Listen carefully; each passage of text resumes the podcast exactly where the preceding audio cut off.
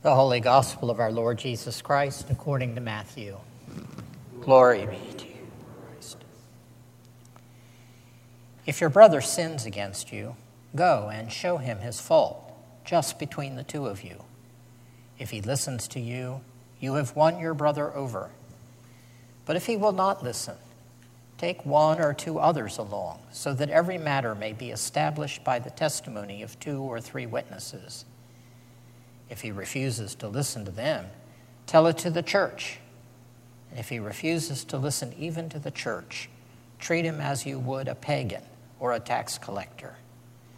I tell you the truth whatever you bind on earth will be bound in heaven, and whatever you loose on earth will be loosed in heaven. Again, I tell you that if two of you on earth agree about anything you ask for, it will be done for you in my fa- by my Father in heaven. For where two or three come together in my name, there am I with them. The Gospel of the Lord. Praise, Praise to you, Lord Christ. In the name of God, Father, Son, and Holy Spirit. When one looks at all the lessons that are appointed for today, I see a common theme running through all of them, and that is the dynamic of correction, repentance, and reconciliation. In Ezekiel, we see that presented in what seems to be a rather stern or harsh way. God is saying to Ezekiel, You are the watchman. If something is amiss, you need to warn the people. And if you don't, their blood, because they're going to die, is going to be on your head. And yet, the passage goes on to say, But as the Lord lives, I do not like, I do not want the death of the wicked. Turn from your sins and be saved correction, repentance or turning, and reconciliation. Be saved, be restored in our relationship with God. In our Romans passage, Paul takes a much more soft approach. He talks about the law of love and points out how rather than trying to follow 613 different commandments from the Old Testament, that transformed heart that we have in Christ allows us to live by the law of love. All of the commandments are fulfilled, he says, in the one commandment love your neighbor as yourself. So he starts in that way. And yet, in the same passage, he then reminds people that the time is short. Turn away from the, uh, from the uh, things of darkness. Turn back to God always.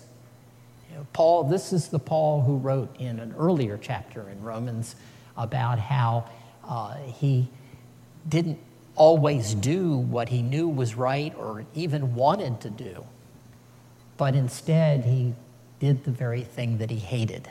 14 years after his conversion, he's still struggling with that sin. And so he reminds people that from time to time we need correction, we need to repent again, we need to return to God and be restored in our relationship with God and in our relationship with one another. When we get to the gospel lesson, we find some very practical advice. If somebody has wronged you, go to that person individually, personally, one on one. But if that doesn't get anywhere, then take a couple of witnesses that can corroborate what uh, the issues are and, and help to bring uh, repentance and reconciliation with this other person.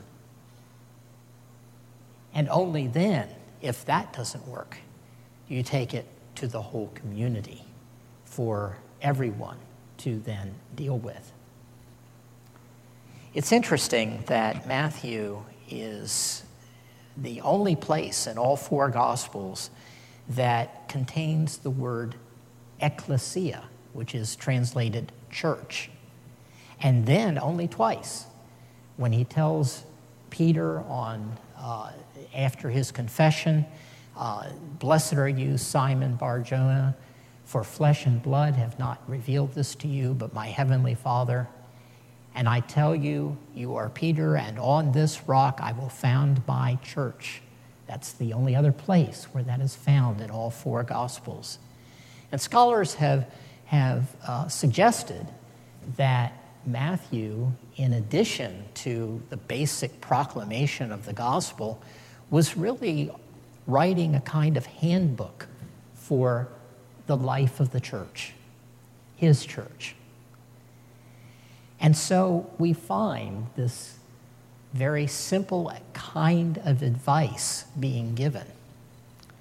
We might wonder, though, about the need for it, because after all, the church is supposed to be the body of Christ. We're supposed to be reflecting the light of Christ. We're supposed to be living by the law of love. But Jesus knew Jesus knew that though he would break the power of sin in his cross and resurrection and pour out his spirit to come into our lives and begin that transformation within us as well, that the old man Adam would still hang on. And there would be a level at which all of us would need to struggle with that sin that still clings to us for the rest of our lives. We are never finally perfected until the Lord comes again. And that final purification takes place. So, with that in mind, he offers advice that I have found personally never to fail.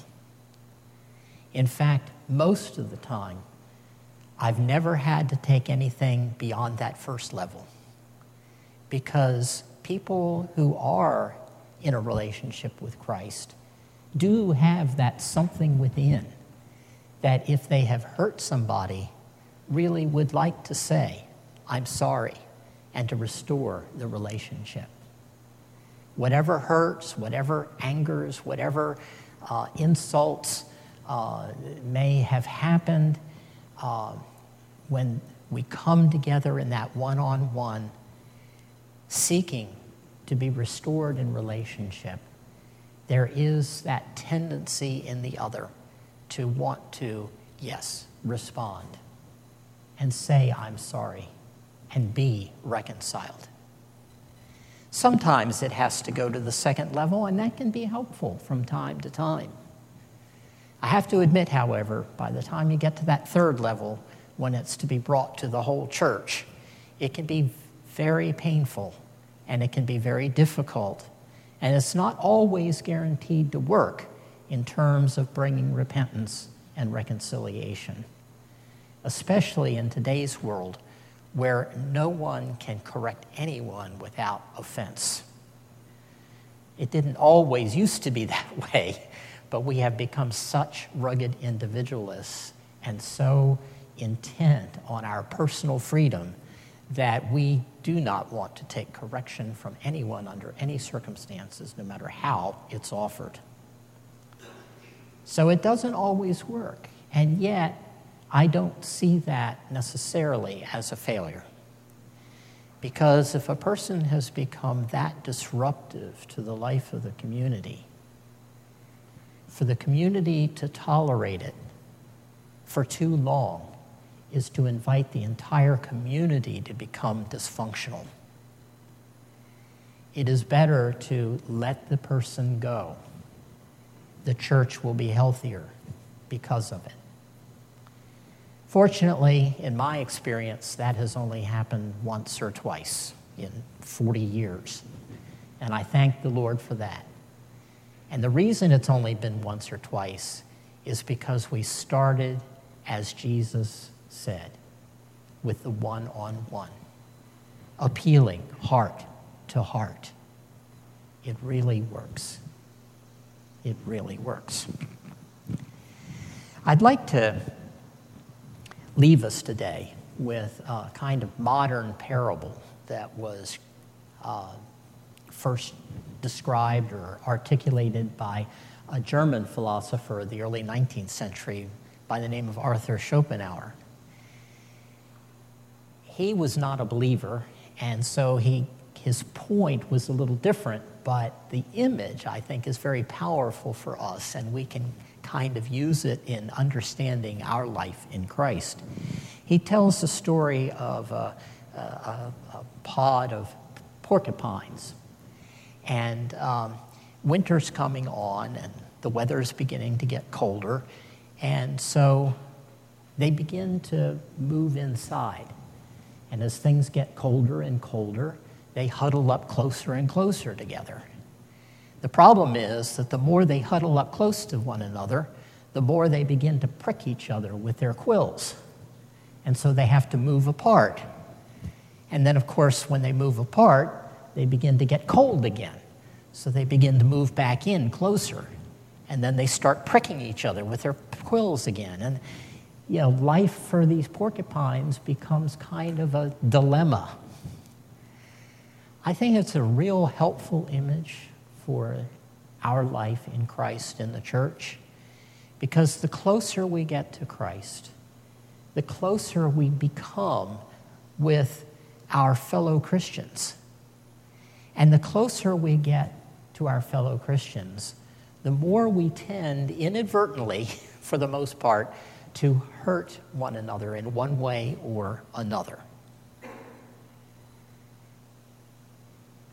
So, in this place where we would think that there should not be strife because it is the church, is the very place that sometimes we find strife almost in contrast to the rest of the world who are like porcupines that are just freezing out there on their own.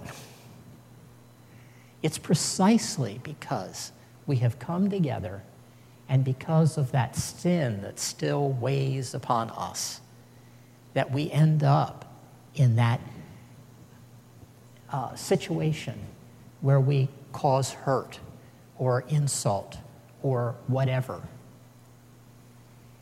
And so it's important to learn how to say ouch, how to say I'm sorry, how to say I want to be back in relationship, I want to find healing and wholeness. That's why in the church, correction should never be stern or harsh or scolding but done with humility in the recognition that we are all sinners before God. And that that weight of sin still clings, even though the power of sin has ultimately been broken by Christ. We need to rely on that strength and that transforming spirit that God has given to us in Christ in order to turn a different way to find that healing and reconciliation that in itself reflects the light of Christ and the power of God to transform, to heal, and to make whole. The more we are able to do that, the more we will reflect that light of Christ that changes the world. Amen.